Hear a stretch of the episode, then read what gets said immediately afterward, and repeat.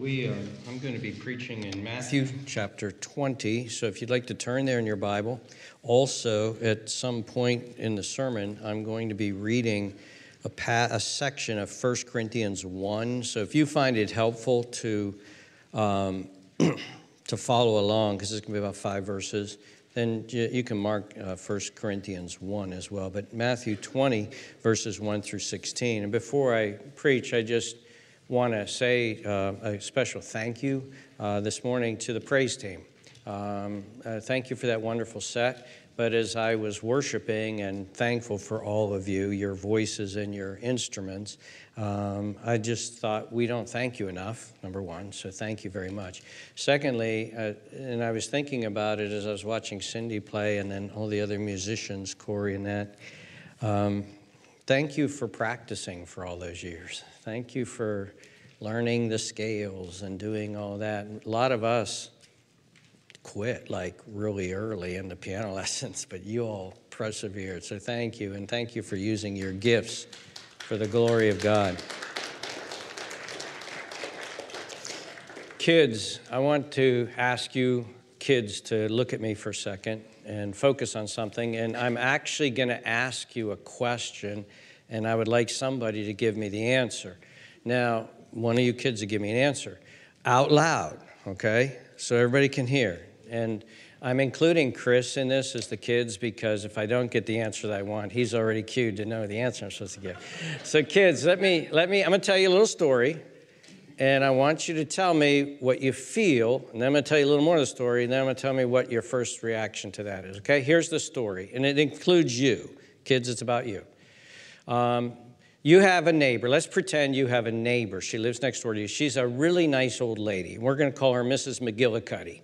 And Mrs. McGillicuddy comes over to your house one day, and she's in her walker, and she walks over to your house.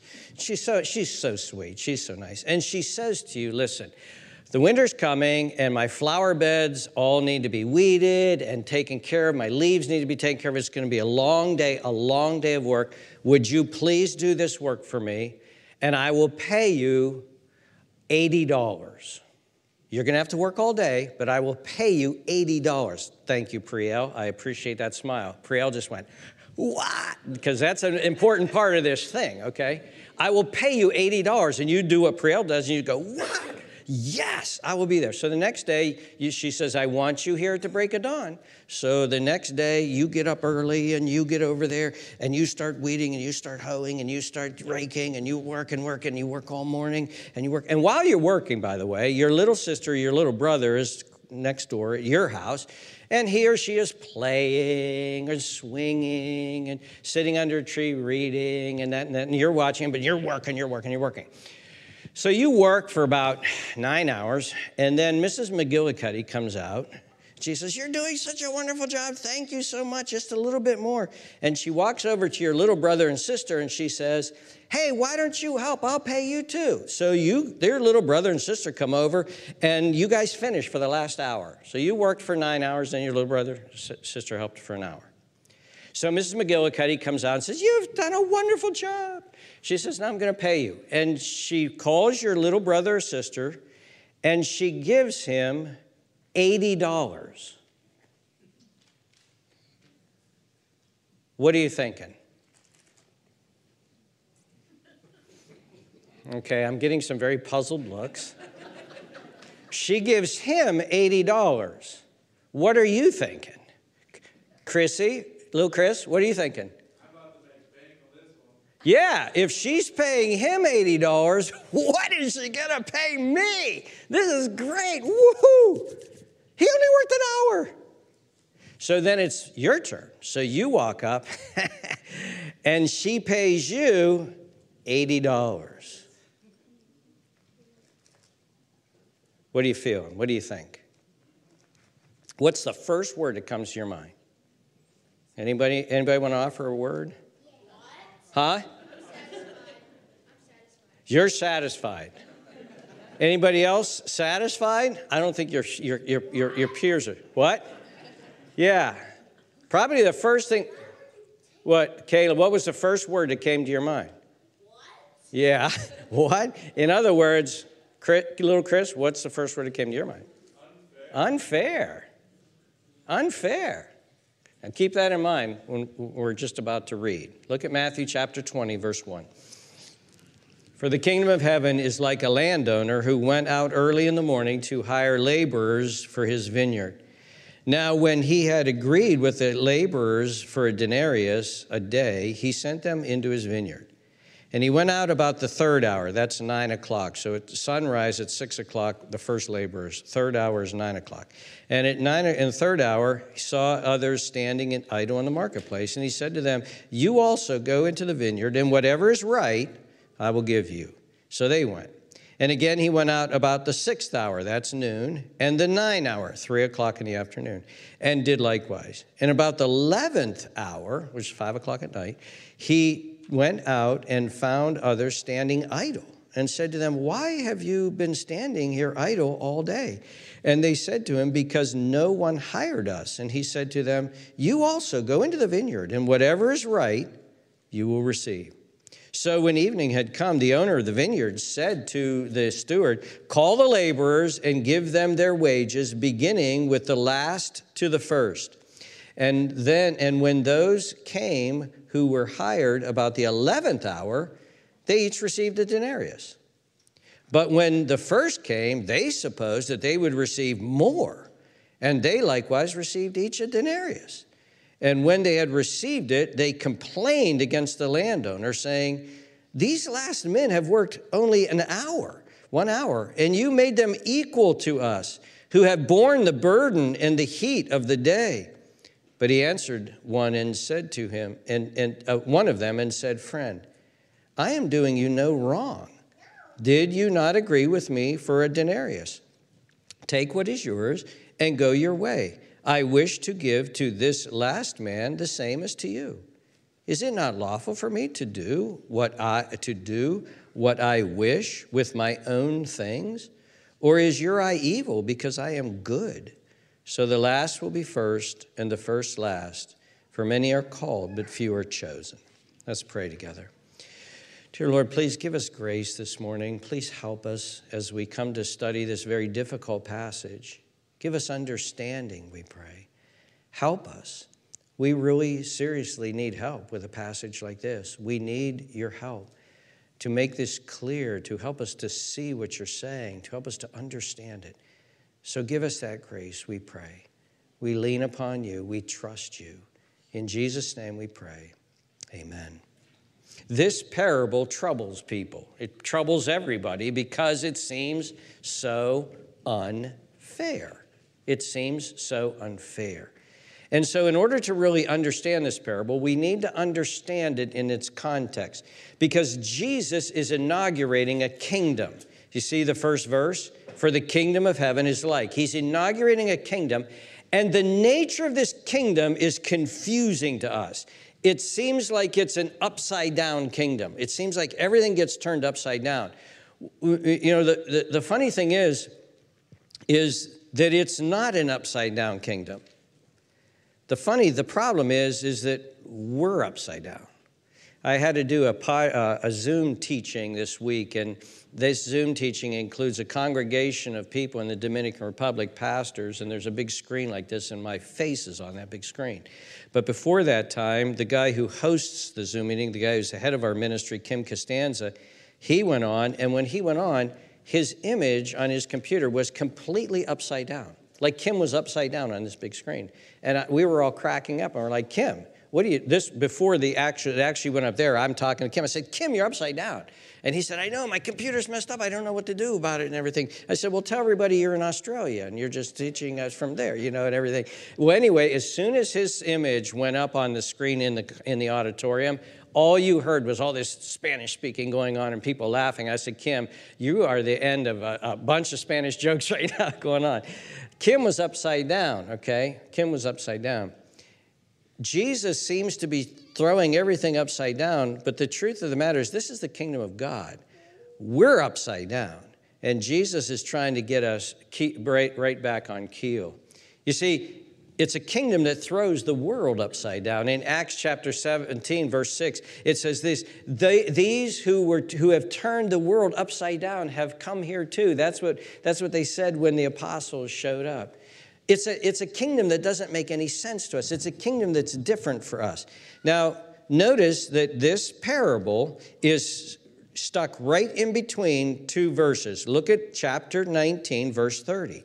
But many who are first will be last, and the last first. And then notice how this parable ends. Look at verse 16, 20, 16. So the last will be first, and the first will be last. So Jesus is trying to help us to understand this last, first, first, last, to help us through our confusion. Now you have to realize that let's you have to understand a passage in its context. What's been going on in the book of Matthew? Well, look at chapter 18, verse 1. At that time, the disciples came to Jesus saying, Who is the greatest in the kingdom of heaven? And Jesus didn't say, Oh, Peter or Paul or anything like that. He takes a little child and he says, You have to be like this child. This is the greatest in the kingdom of heaven. And no one can get into this kingdom. So, so it's like, wait a minute, we're confused. We, we understand greatness in a different way than you do.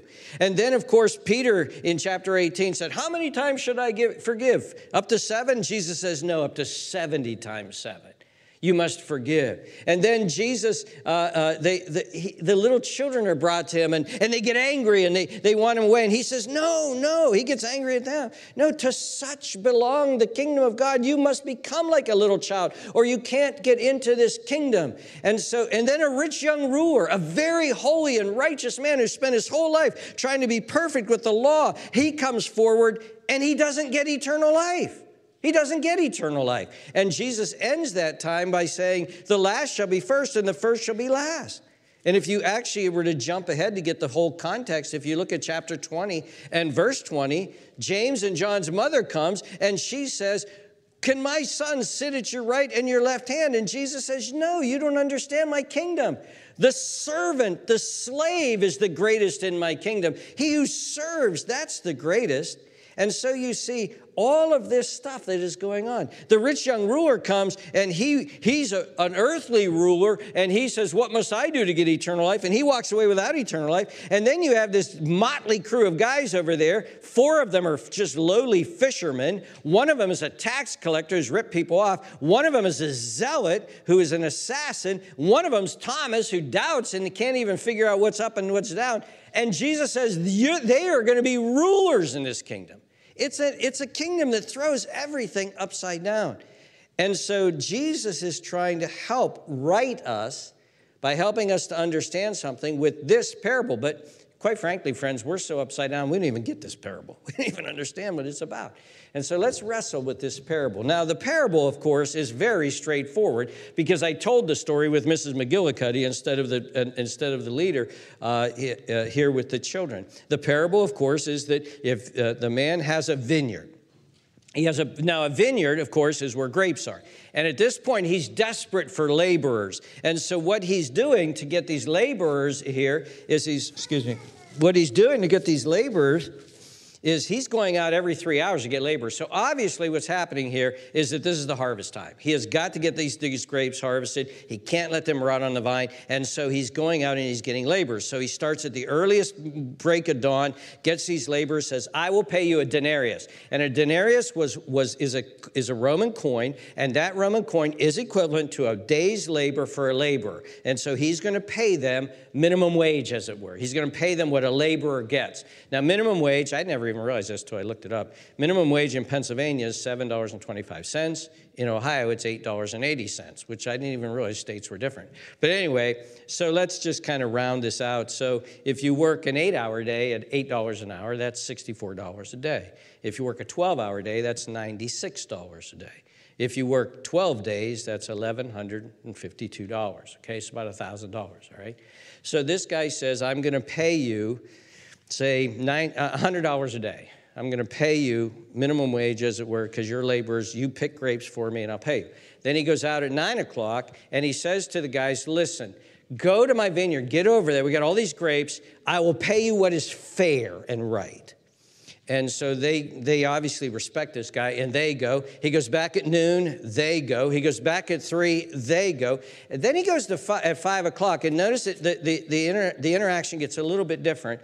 Uh, he says um, to these men at five o'clock, he says, uh, uh, why are you here? Like, what, what are you doing here? Like, it's the whole day you've wasted away. Look at verse 6. And about the 11th hour, he went out and found them standing there, standing idle.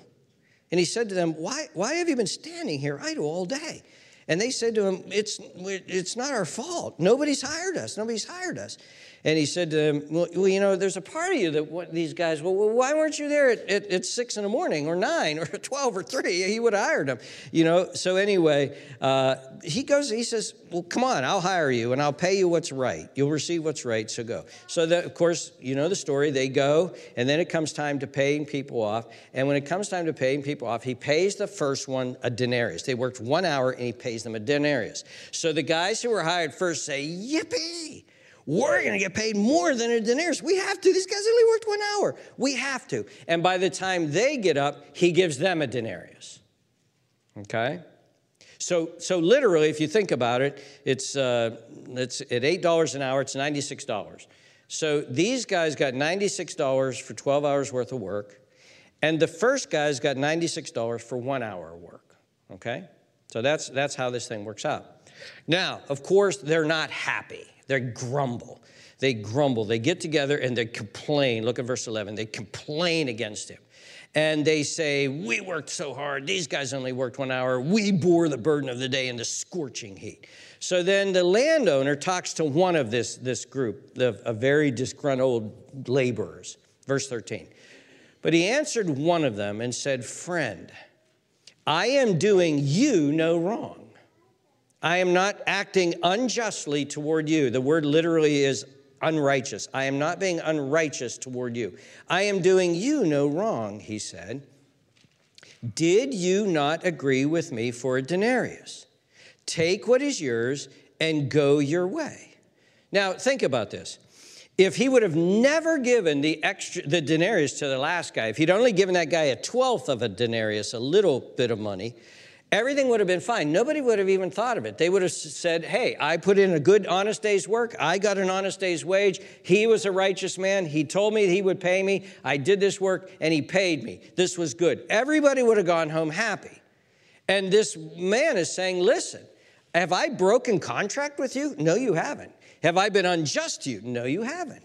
Have I done anything wrong to you in that sense? Well, no, technically you haven't. You told me you would hire me for a denarius. I worked and you paid me my denarius. And so he says, That's right. But then notice what he says. He says this, verse, um, take what is yours and go. Then look at the middle of verse 14. I wish to give to this last man the same as to you. Now, this is what's called a prerogative. That's why I've entitled this sermon, The Prerogative of Grace. I have decided, I've wished, I've, I decided to bless this man, to bless these guys, and to give them this money. Now, maybe they're lazy. Maybe they are, but maybe they have wife and kids. And those wife and kids need to be fed. Maybe that's why he gave them money. I don't know. I don't know. But he, he blessed them. He, he blessed them. Maybe, maybe they're good, hard workers. They just, they just, nobody would hire them. And so he, he felt like he, have you ever done that? Have you ever, have you ever, you know, slipped a $20 bill in for a tip? Uh, that was supposed to be supposed to be five dollars because you talked with a person, you saw that there was a need there, and you just you just decided to bless them. You know, you paid as much for the tip as you do for the meal sometimes, and that and that's that's what he did here. And then look at verse fifteen. He says, Is it not lawful for me to do what I wish with my own things? This is my money. I don't owe you anything more than a denarius. I'm giving you a denarius. If I decide to give him a denarius too for one hour, I can do that because it's my stuff. My money isn't your money, it's my money. He says, then he says this, or is your eye evil because I am not good. Maybe some of your Bibles say, Are you jealous? Or are you envious? But the literal, this is the literal, is your eye evil? And that's probably what it means. Something, why, why, why do you now hate this guy? Because I blessed him, I gave grace to him. Now, Jesus is telling us, look at verse 1, that this is what the kingdom of God is like. Now look at verse uh, the, the 1930. The last shall be first, the first shall be last. And then you have verse 20 beginning with for. That's an explanatory word. Now he's going to, for this reason, this is the kingdom of God, of heaven is like this. Then he gives us this parable. And then in the end, he says, So the last will be first, and the first will be last. For many are called, but few are chosen. Now, so here's the story. Here's the story. Here's what we have. Now, let's try to grasp this. Let's try to understand this. Let's try to get this. And let me begin by saying this this is a parable about grace. This is a parable about grace. And grace is a mystery to us. Grace confuses us. Grace unsettles us.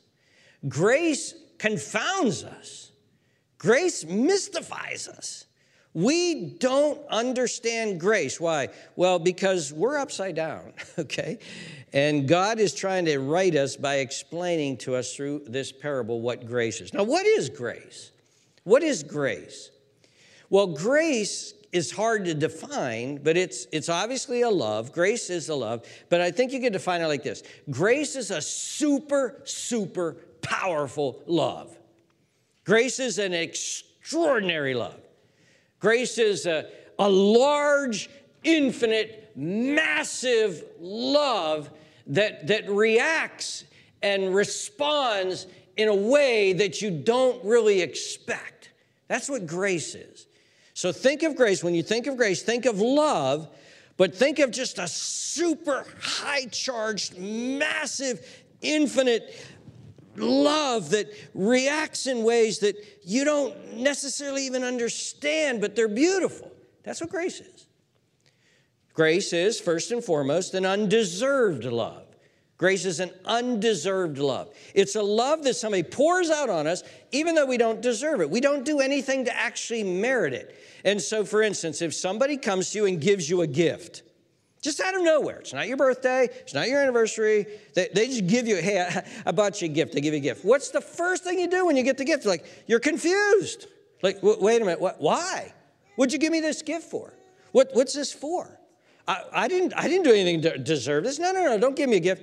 That, see, that's grace is a love, it's a gift, it's giving that is undeserved, and that confuses us when this happens. And the bigger the gift, the more it confounds you. You say, Here, I gave you the gift, and the gift is, say, worth $100. And you're like, What? Whoa, that's a lot of money. You, why'd you spend all this money on me? Oh, just because I love you. It's not my birthday. I haven't done anything. I know. I just, I just love you and I want you to have this gift. That confuses us. If the gift is a $100 million, it's like, wait a minute, what in the world? And we get confused and we get thrown upside down and we just don't, we don't understand and we even can get suspicious. Wait a minute, what's all this about? Wait a minute, is this even real? Wait a minute, I don't know. That's, that's how we respond to grace. We don't respond because we're sinners. We're, we're sinful people. We think if somebody loves us, we have to own her. We have to be pretty or handsome or, or, or, suave or something like that. We can't, no. And so grace surprises us. Grace is uncomfortable to us. Grace is a love that we don't deserve. Let's say that you're driving your car and it's a little bit icy and you're backing up and you slide, you slide down your driveway and you slide into your neighbor's yard and you, you're back in and you, you smash into his nice new fence that he put up. And your neighbor comes out and you think he's going to yell at you. And he doesn't yell at you. He comes out and says, Are you okay? Are you okay? Yeah, yes. You say, Yeah, yeah. Hey, I'll figure out how to pay for that fence. Hey, I'm sorry. And he says, No, I don't worry about it. I'll pay for the fence. I'll pay for the fence. Don't worry about it. It's, uh, tough economic times. I know you've been struggling. In fact, you need help paying for your car? I'll, I'll pay for your car. It's like, Whoa, I didn't expect that. I didn't expect that from my neighbor. That's what grace is. But grace is something even more than that. Grace is a love that is, as it were, positively forfeited. Grace is a love that we get that we actually positively forfeited and we actually deserve wrath and anger and vengeance. So this time, it's not ice, you get drunk. And you back your car into your neighbor's driveway and through the yard and through the fence and you smash into his garage and his garage falls down and your neighbor comes out and says, Hey, are you all right? Oh, wow. Hey, let me help you get to your house. And no, don't worry, I'll pay for the garage. Don't worry, I'll pay for the fence. No, no, I just, I'm concerned about your well. You know, you, you, you, you need to get, let me pay for some, some, some, some help for you, you know, kind of a thing. That's grace. What if you run over his dog? What if you run over a loved one? What if you run over your loved one and your alcoholism has destroyed your kidney? And he forgives you all that and gives you a kidney. See, grace doesn't make any sense. To us. You're like, no, man, no way, no way. No, that's grace. We just, we just are so upside down. We're like, no, no way, no way. And so you see, dear friends, grace, Jesus says, I am instituting, inaugurating a kingdom of grace a kingdom of grace. And so Jesus has to help us to understand this. So early on in Matthew chapter, uh, in the Sermon on the Mount, in, in the early chapters of Matthew, Jesus tells us to love our enemies. If they slap you, don't slap them back. Turn the other cheek.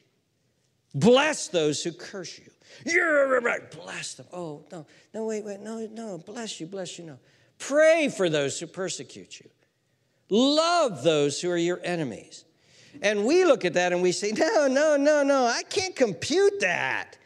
I hate, if somebody's an enemy to me, I'm getting back. Somebody stabs me in the back, I'm stabbing him in the back. Somebody slaps me, I'm punching him. Somebody says something, I know, you hate enemies. You, you, you pour your anger out on enemies. You go after enemies. And Jesus said, no, no, no, in my kingdom, you love your enemies. Why? Because it's my Father's kingdom and he loves his enemies. He sends his rain, he sends his sunshine, he sends health, he sends blessing, he sends food, he sends clothing. He takes care of people who hate him, who could care less about him, who would, who would rather he didn't even exist. He just keeps blessing them. Even those who deny that he exists, he just keeps blessing and blessing. And therefore, Jesus says, Love your enemies. Jesus is instituting this kingdom. It's a kingdom that genuinely cares about people who have forfeited any right to even be cared about. And that's God's kingdom.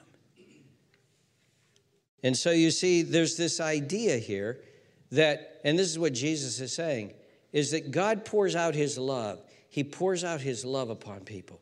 Look at, uh, look at, let's, hey guys, skip ahead to Romans 5 8. Look at Romans 5 8. But God demonstrates his own love toward us in that while we, in this, that while we were yet sinners, Christ died for us. Now notice that. Look at that verse. While we were sinners, now, the book of Romans, Romans 5, the book of Romans for the first three chapters or so have been trying to prove how deep and how, how, how awful, how, how terrible our sin is, and how much wrath God has against our sin. And here now, while we're still sinners, not when we cleaned up our act, not when we got nice, while we were mean, selfish, self centered, egotistical, hurtful, nasty, uh, foul mouthed, ugly hearted, God did what? Christ died for sinners. That's grace. Two, two verses, three verses later, two verses later, it says this for if when we were enemies, we were reconciled to God through the death of his son. Look at that. Don't go any further. Look at that. Well, how are we described? We are enemies of God. We're hostile toward God. We don't like I want God in our lives. To, I'm sick of that God talk. I don't want nothing to do with God. We're enemies of God. And what does God do to his enemies? He is concerned for their well being and he reconciles. I want to be made friends with them. I want to be friends with my enemies. I love my enemies. I want my enemies' well being. I'm concerned about them and I want to be friends with my enemies. I don't want to destroy them. I don't want to my, I want to be friends with them. So here's what I'm going to do. And dear friends, let's speak solemnly here because there's some people in this room right now that have lost children. That terrible pain of losing a child, of bearing a child. Look at the verse. If we were recon- enemies, we were reconciled to God through the death of his son. That's grace, dear friends. We're going to spend all of eternity almost gate mouthed as we are understanding and, and, and in greater and greater depth and, and being overwhelmed and, and praising and worshiping this grace of a God who would give his son to die for us. You see, dear friends, that's grace. That's grace. God so loves. And so John 3 16, for God so loved the world. This fallen world, this sinful world, this rebellious world, this hateful world, this anti God world. God so loved this world. That's grace. Unmerited love, forfeited love, undeserved love that He gave His Son. He gave His Son so that people could have everlasting life. And you see, what happens is, is that God's love is so exuberant. God's love is so big. God's love is so super. God's love is so giving and giving and so massive and so mysterious and so powerful and so amazing this grace is that we get uncomfortable when God pours it out upon other people. So Jesus tells the parable of the prodigal son, where he has two sons. One is a nasty jerk, and the other one tries to be a good son. And the nasty jerk comes to dad and says, Hey, dad, you're taking way too long to live. I wish you'd have died a whole lot sooner because I want your money. I don't want you, I want your money. So dad says, okay, I'll just give you half the income. Here it is. And he takes it and he goes off and he spends it on prostitutes and he spends it on drugs, and he spends it on partying. He spends it off until he's poor and he's eating pig food. And the other son is home and he's doing the right thing. And then the bad son comes walking in and the father sees him, goes running to him, hugs him, kisses him, takes off his rags, puts a robe on him, puts a ring on his feet, puts shoes on, and then, and then orders a big party and a big celebration. What does the older son do? He comes out and says, What are you doing, Dad? What are you doing? I've worked for you my whole life. I've never been a problem for you. I've given and given and given and been the best son that I could possibly be. And this jerk comes walking in and you treat him like he's some kind of amazing superstar. And you throw a party for him, and I've never had a party like this. We don't like grace. We don't like when other people have grace poured out upon them. We don't. Jesus tells a parable of a tax collector who goes in and a Pharisee who go into church together. They go into the temple together. And the Pharisee talks about how wonderful he is and how He's kept the law and how he's done this and he's done that. And then the tax collector can barely look up and he says, God, have mercy upon me. I'm so sorry. God, have mercy. I'm such a terrible sinner. And Jesus says, That one went home justified. That one didn't. The last will be first. The grace. The religious guy doesn't get justified the wretched sinner does. That's grace. And it, it, it, it, confuses us. Timothy, Timothy in the Bible. Timothy, he doesn't even know when he became saved. He was so young. He learned the scriptures from his grandmother and from his mother, from little baby. He's only known the scriptures. Then Timothy finds, hears the gospel, finds Paul. Paul finds him. And Timothy, as a young man, goes and dedicates his entire life of sacrifice and living and giving for the Lord Jesus Christ and serving. Becomes one of the best right hand men Paul ever had. Paul sends him out of ministry. And Timothy spends his entire life serving, living, even to the point that he, he has stomach problems because of the pressure and the persecution and the difficulty difficulties and such like that. It, it's affecting his health. It affects his, and then finally, Timothy dies after a whole long life of every day from childhood serving God, and he goes to heaven. The dying thief next to Jesus He's a miserable, nasty, robber, thieving, conniving, cynical, foul mouthed guy, even to the point that he's hanging on the cross. He's ridiculing Jesus. And then, as those hours pass, he sees Jesus as the Messiah and he calls upon him. And that day, he goes to the same place Timothy goes to. That guy served Christ for an hour and he gets paradise. Timothy served him his whole life and he gets paradise. That's the mathematics of grace. Here we have in Matthew chapter 19, chapter 19, the rich young ruler comes and Jesus says, Follow me. And he says, No, I want my stuff. And I'm just going to jump ahead. But in the end of Matthew chapter 20, two blind beggars come to Jesus and say, we want to see. He heals them, and then it says, and they followed him. The rich young ruler goes to hell, and these blind, filthy, stinking, dusty beggars are following Jesus. That's grace. That's grace. That's grace. Simon the Pharisee has Jesus over and he sits there and he judges how unholy Jesus is because a prostitute comes in and starts cleaning Jesus' feet. And Jesus says, Simon, she loved much because she was forgiven much. You love little because you're forgiven little. That's grace. Dear friends, grace works out in strange ways. Jesus said that prostitutes and tax collectors were closer to the kingdom of heaven than the Pharisees and the Sadducees and the religious people of his day. Prostitutes go to heaven. If they trust in Christ, they embrace Christ in their life, they go to heaven. Pharisees go to hell. A pedophile could be in prison, crying out to God and asking God to forgive him for his wretched, perverse sin. He'll go to heaven. A faithful spouse who spends his whole life pursuing money or something else and has no concern for God, he'll go to hell. Satan worshipers can go to heaven while preachers and popes can go to hell. Terrible sinners can go to heaven while religious people go to hell. Low lives, poor people, nobodies, filthy people can go to heaven while rich, beautiful, successful people go to hell. By the way, did you ever realize that? How many poor people who the world despises will actually be in heaven?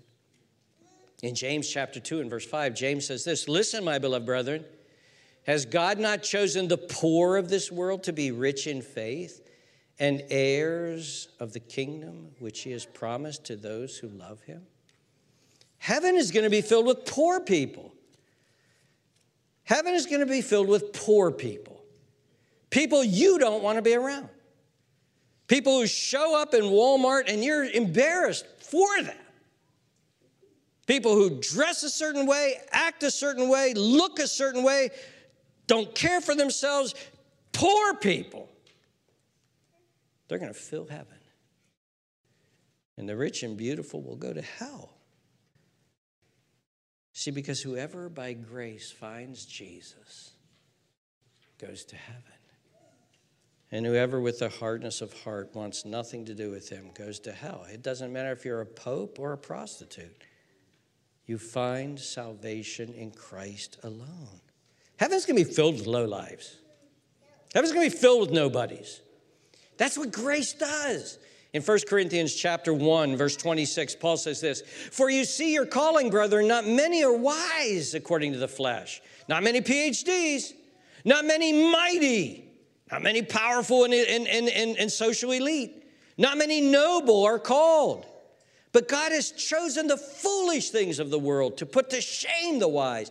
God has chosen the weak things of the world to put to shame the things that are mighty, and the base things of the world, and the things which are despised. God has chosen, but the things which are not, to bring to nothing the things that are, that no flesh should glory in his presence, but of him, of God, by his grace alone you are in Christ Jesus, who has become for us wisdom from God and righteousness and sanctification and redemption, that as it is written, he, he who glories, let him glory in the Lord. Oh, dear ones, Salvation is by grace. The kingdom is by grace. The kingdom doesn't make sense to us because it's by this unmerited, lavish, exuberant love that is poured out on people that don't deserve it, don't earn it, can do nothing to get it, have forfeited it, should be in hell, and they become beloved of God and they go to heaven. And that's grace. And dear friends, we need to understand grace. And so I'd say this, secondly, in terms of trying to grasp this be cautious. Dear friends, be cautious about asking for justice and fairness from God. Be cautious. Be cautious. You see what these men were doing? They were saying, wait a minute here. I want everything fair. I want everything fair. You paid them a denarius for one hour work. So what was he supposed to do? Give them a $1,000 for 12 hours of work? Is that what they wanted? Or did he, did he want the, did they want him to take that denarius from those guys and give it to them because they worked harder? I want fair. I want fair. Well, I'll tell you something, dear friend. Don't you ever walk into the presence of God and ask for that. Now, now, now, now, now, granted, listen, there is justice. If somebody's treating you unjustly, pray for justice, yes. But for yourself, don't ever walk into God and say, Give me what I deserve. Look at what I've done. Look at who I am. Look at how, how I've worked. Look at how I've labored. Give me justice, God. I demand one thing from you do this right. Give me justice. Don't ever ask that of God because He'll do it. And if God gives you and me what we deserve, we will perish. The wages of sin is death. How meant, what, what, who amongst us is sinless? The soul that sins shall die. There is no one righteous, no, not even one. Good teacher, what must I do to gain eternal life? Why do you call me good? There's no one good but God alone. Dear friends, if God gives us justice, if God gives us what we deserve, we will perish forever. No, dear friends, what we need to seek God for is grace. Grace, this powerful, infinite love. Oh God, please give me grace. God, have mercy upon me. Treat me not like I deserve. Give me grace. And you know what grace is going to look like? Here's what grace is going to look like God, I've lied. God, I've said things that aren't true. God, I'm a liar. And God takes those lies and lays them upon Jesus. And then a whip comes down and lashes Jesus' back and lashes it again and lashes it again and lashes it 40 times.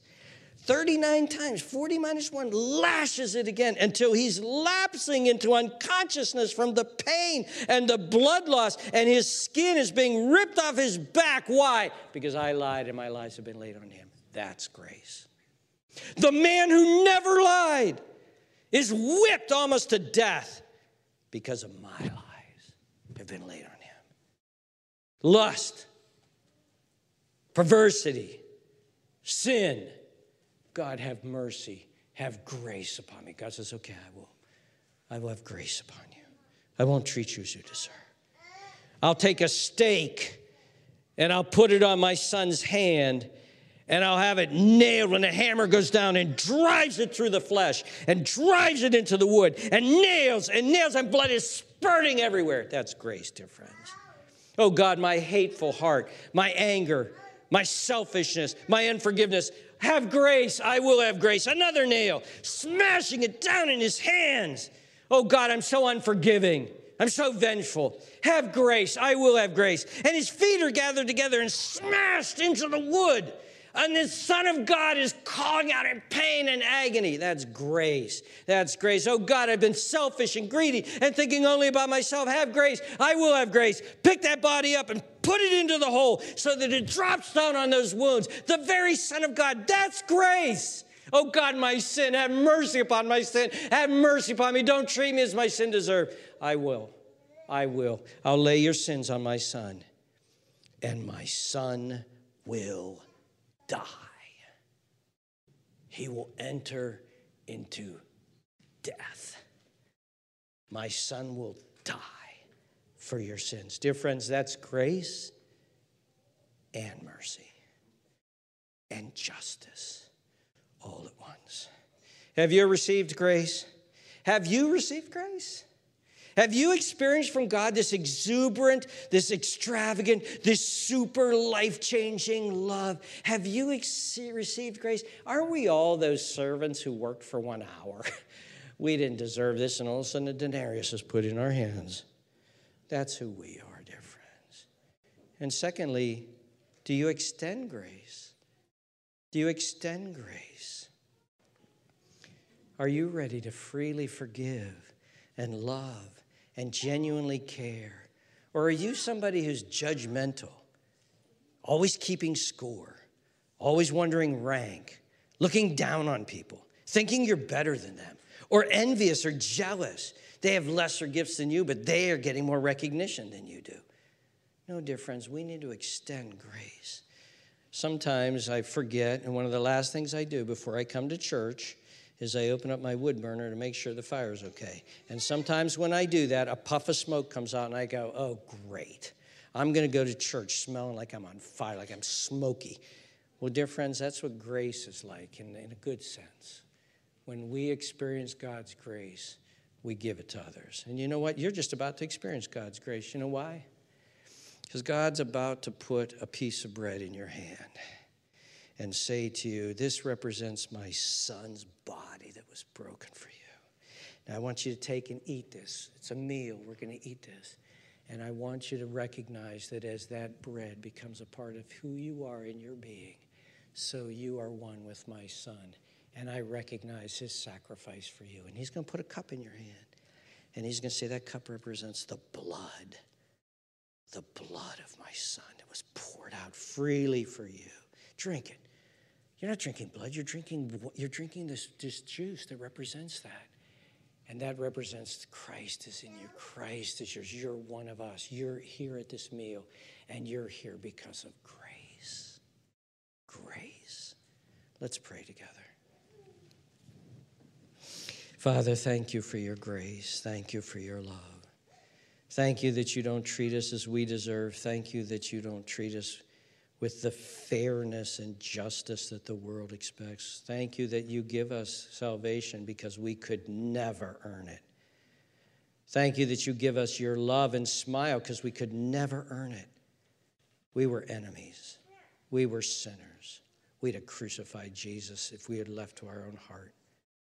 But you have touched us by grace, changed us by grace, treated us with grace.